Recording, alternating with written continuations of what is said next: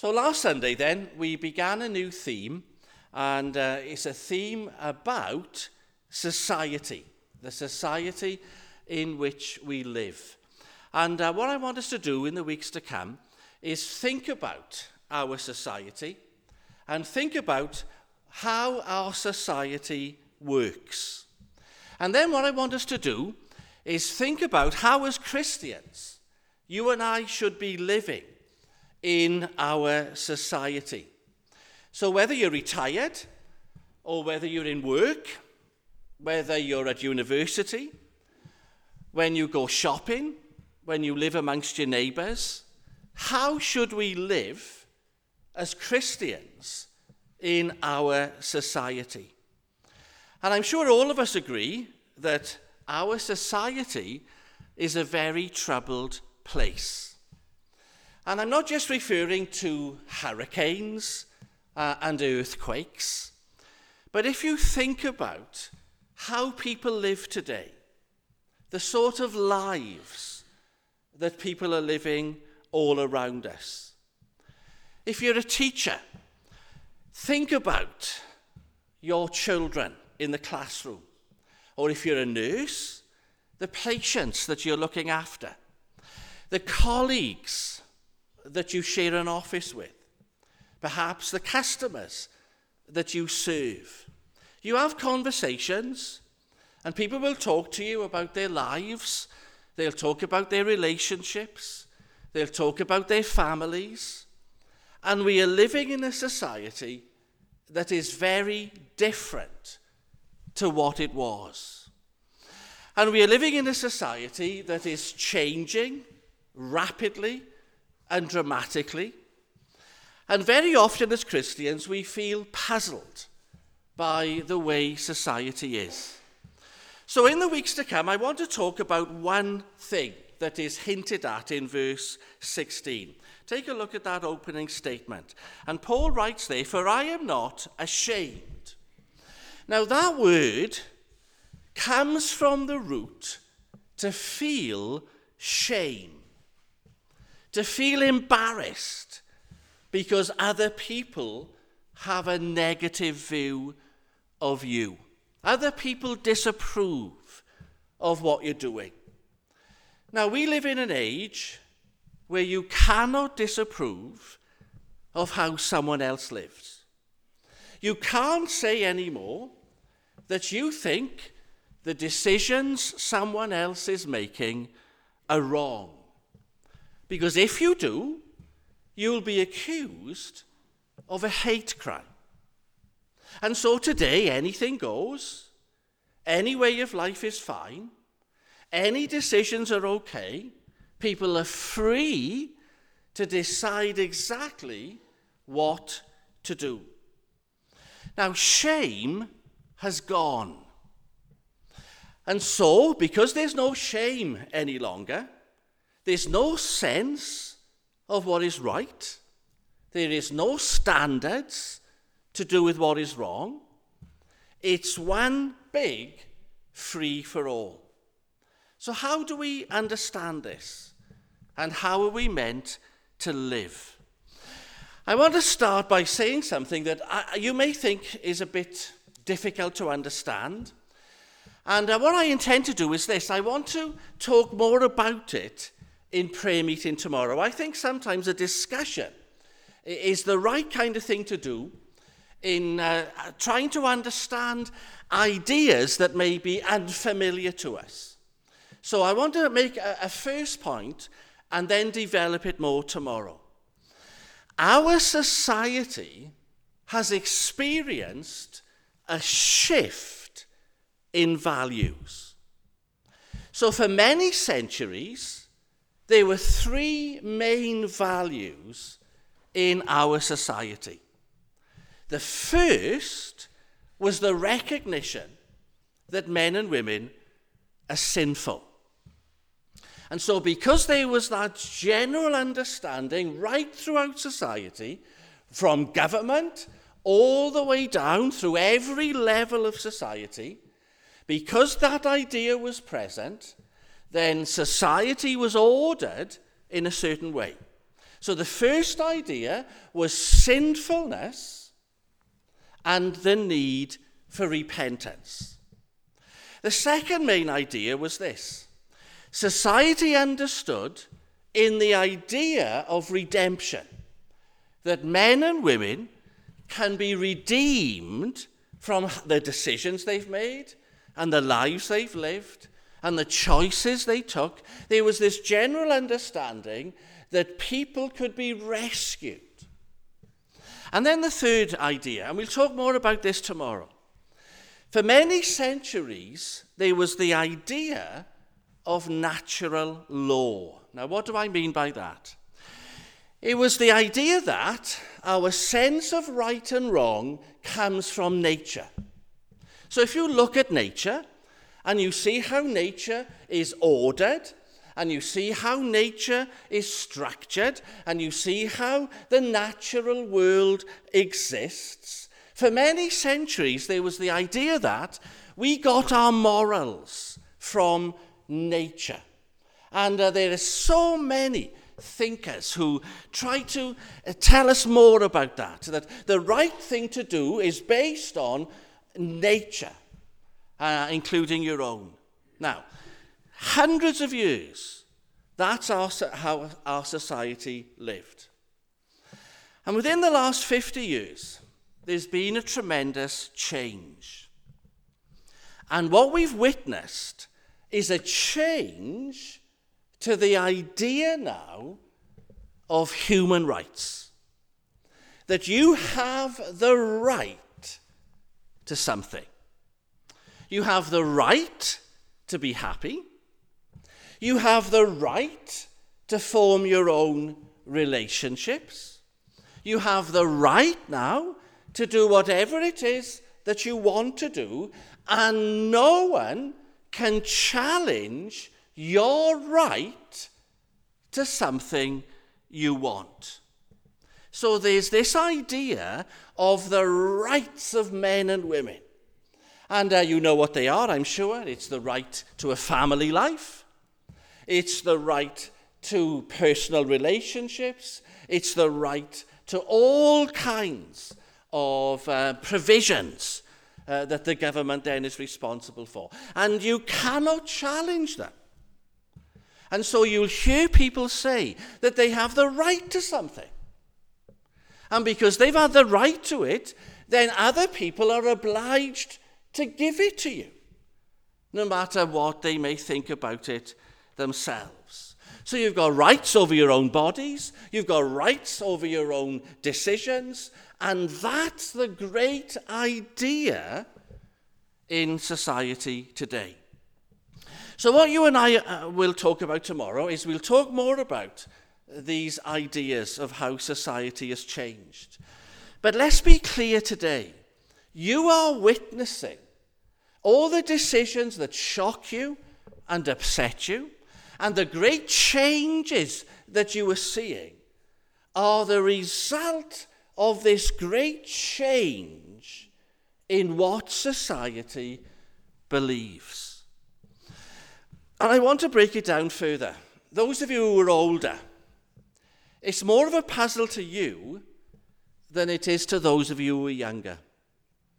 And what I've noticed is there's a great difference in how young Christians think compared to older Christians there's almost a great gulf between the view of life that older Christians have compared to that which is true for younger Christians.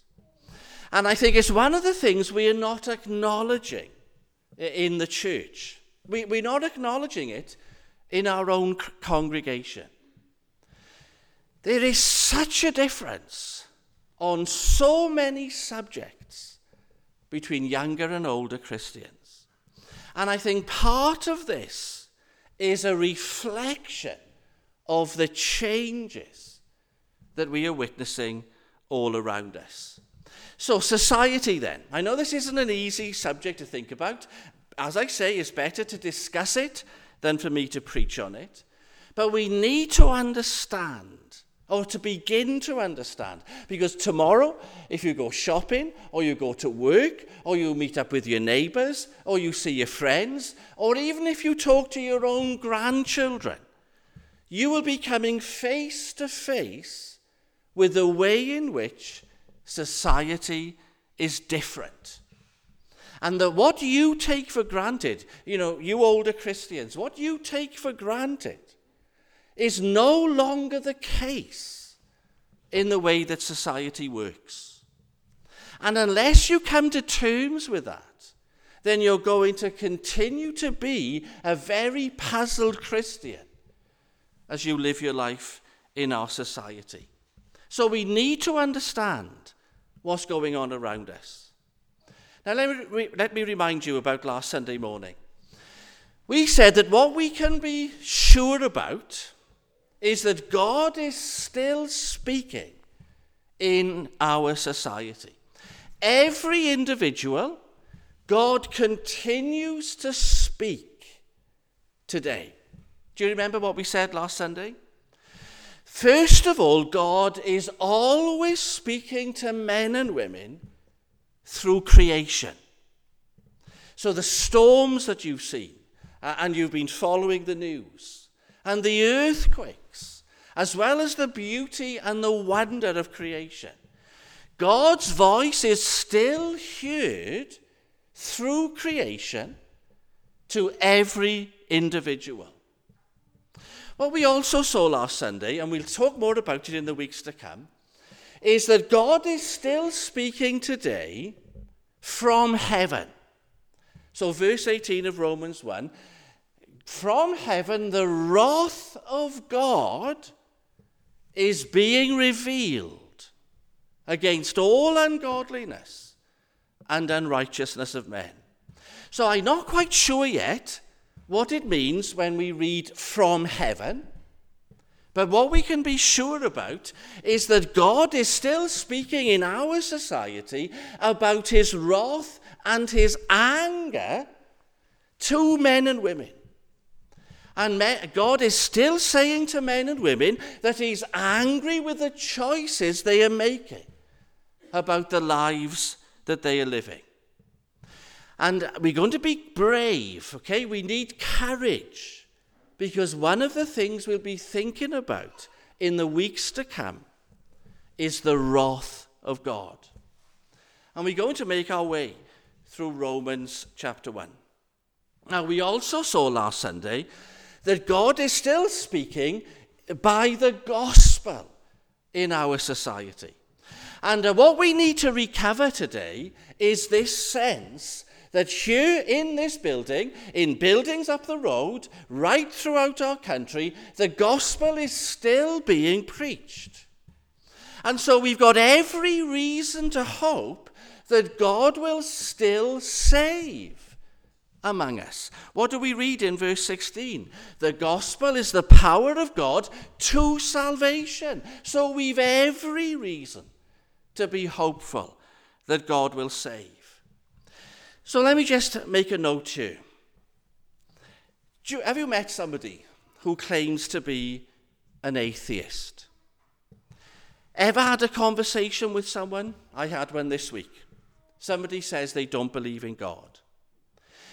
What you need to be very clear about is that is utter rubbish. It is impossible to have an atheist. Everyone, every human being knows that there is a God.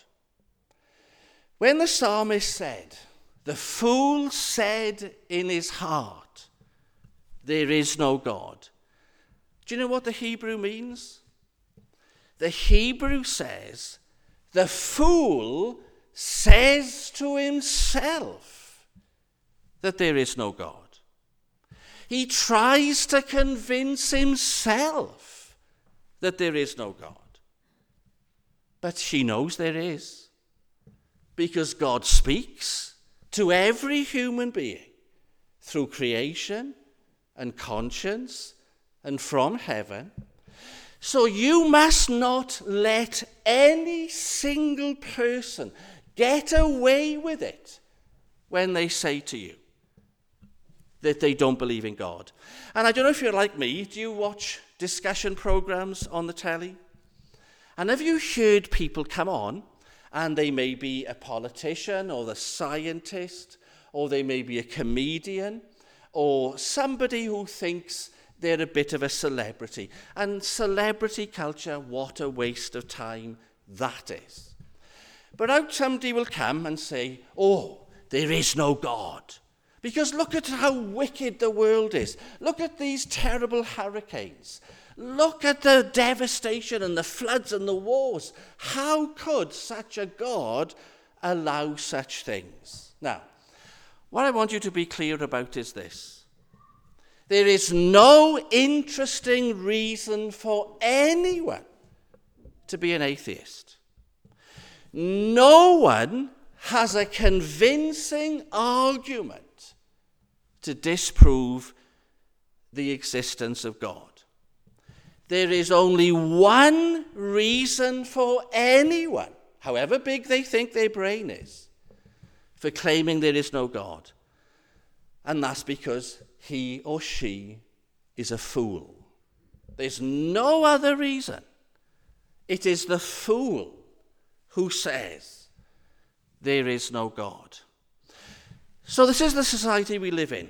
And I want to just finish off this one by looking at verse 17 of Romans 1. Because in society, there are men and women whom God regards as just. So think of our society, think of how it's changed, think of the lives that people are living, all that, that you see now on TV. Think about all these things. And in society, there are men and women who are just. Now, who are they? You and I we are the just. Who are the just? Well, the just or the righteous, the first thing to say about them is that they're sinners, just like anyone else. So when you read, the just shall live by faith, Paul is telling us, just like Habakkuk did, that sinful men and women are considered by God to be just righteous. And that's how God regards you and me. We are righteous in the sight of God. Still sinners, but what, what's happened is we have responded to the message of the gospel and we have received salvation. So they're just men and women working in hospitals and schools and factories. They're just men and women studying in university, working in offices, right across our society. There are just men and women living in families where they're the only just person, on streets where their neighbours are not just, scattered throughout are just men and women sinful, saved men and women whom God regards as just. And uh, what we need to understand is this living in the sort of society we live in, just men and women are going to struggle with their sin. And if you were a Christian, and you think you don't struggle with sin, then you're making a big mistake. Every one of us struggles with sin because we are just, but we are not just because there's something good about us. We are just because that's how God regards us. God chooses to look at us and to view us as just, as righteous, simply because of faith in the Lord Jesus Christ. God has sent his son, as you know. We'll hear more of this in the weeks to come. His son, uh, we have it in chapter 1. He's born of David, so he's got real human nature. He becomes a man, and then his resurrection demonstrates him to be the Son of God. He went to the cross, took our sins, died in our place. It is through Christ that sinners become just not by what any sinner does, but because of who Jesus is. So we live in society as people regarded by God as just, but we continue to struggle with sin. And so what we're going to see is this we're going to see Christian people falling victim to sin in our society. We are going to see genuinely Christian people overcome by sin. We'll see ministers being overcome by sin. We'll see elders and deacons make wrong decisions. We'll see church members, we'll see our children and our grandchildren making wrong choices because of the pressure of society and the way society has changed. We need to acknowledge it, be ready for it, and we need to be ready to help people when they do, even though they just, when they fall victim to the pressures of our society. Now, are you ready for that? Because what response we could have is to look at the jest and point our fingers. We could tat with disapproval. We could frown in our, in our righteous stance. Or we can say that all of us are kept by the grace of God. Do you remember that phrase? It's not in the Bible. They, but for the grace of God, go I, or my family, or my children. Society is so different that even the just are under great pressure. So, the just then, sinners, saved sinners, saved by the gospel of God. I want to end with this question then How shall the just live? And I want you to turn back to Habakkuk in the first chapter. So, if you still have it open, just uh, turn to it. If you've closed your Bibles, open them again. If you're in Romans, turn back to Habakkuk and the first chapter.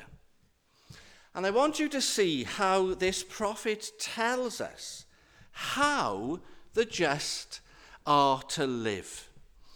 Now, many of you know the story of this prophet, and he lived in a, in a time very similar to ours.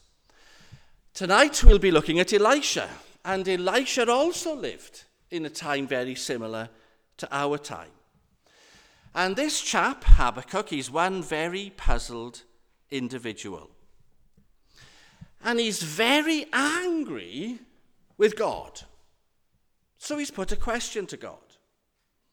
And so often, when you put a question to God and God answers, you don't like what God says. And this prophet really doesn't like the answer that God has given. So his question is in verses 2 to 4 of chapter 1. And then from verse 5, God answers.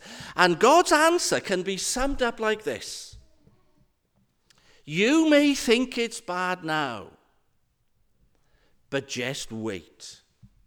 Just wait and see what's to come. Now imagine that answer today. God things are bad. If you think they're bad now, just wait. Now that's the answer the prophet has got. So, how does he live? The just shall live by faith. Let's finish by looking at three things. The first thing we can say is this You live by faith. Living by faith means living by your understanding of who God is. Look at verse 12. Are you not from everlasting, O Lord my God, my Holy One. And then verse 13 You are of purer eyes than to behold evil, and you cannot look on wickedness. So this prophet is going to live by his understanding of who God is. So, whatever troubles there are in the world, Habakkuk knows that he can live by his knowledge of God. And that's what I want you and I to do. Living by faith in our society means, first of all, living by your understanding of who God is. And so, what you and I need to do is we need to have a very clear, very solid, very powerful vision of who God is. And we need to bring that view of God into our situations day by day, whether we are at home or at work. Your understanding of God then look at the same two verses, 12, 13. Go down into, well, let's stay to verses 12 and 13. The second thing to live by faith means you know that God is at work in the world. However bad it seems, however bad it gets, God remains a God who is involved in the world who is working in the world and who is working out his purposes in the world. You can see it, can't you, in some of these phrases.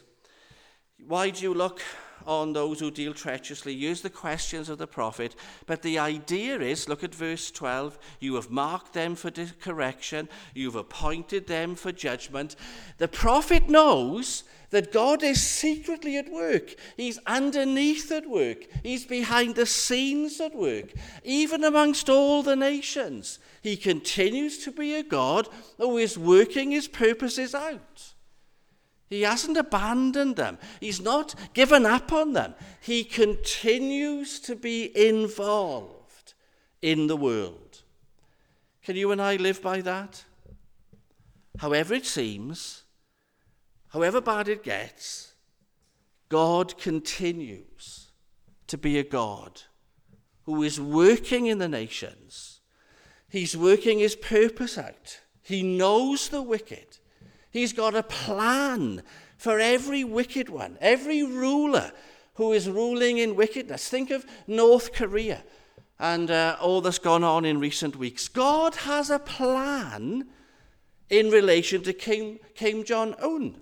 We, the, the, Trump hasn't got one, and our Prime Minister doesn't have one, but God has one, and He's marked out their wickedness, and He's set bounds on their iniquity.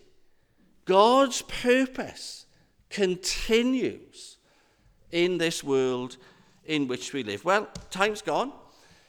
Let's give the most challenging answer to the question How do the just live by faith?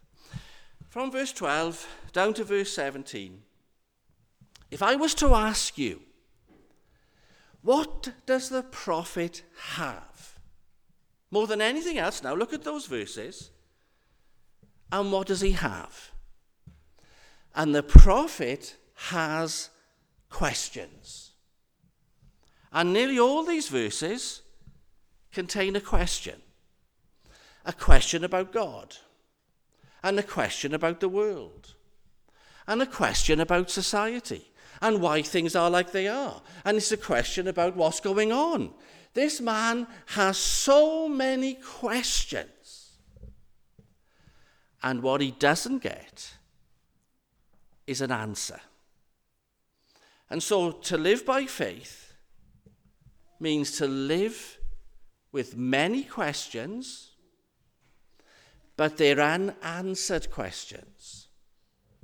And living by faith is living with unanswered questions about yourself, your family, about society. You live with unanswered questions. But what does this prophet do? verse 1 of chapter 2.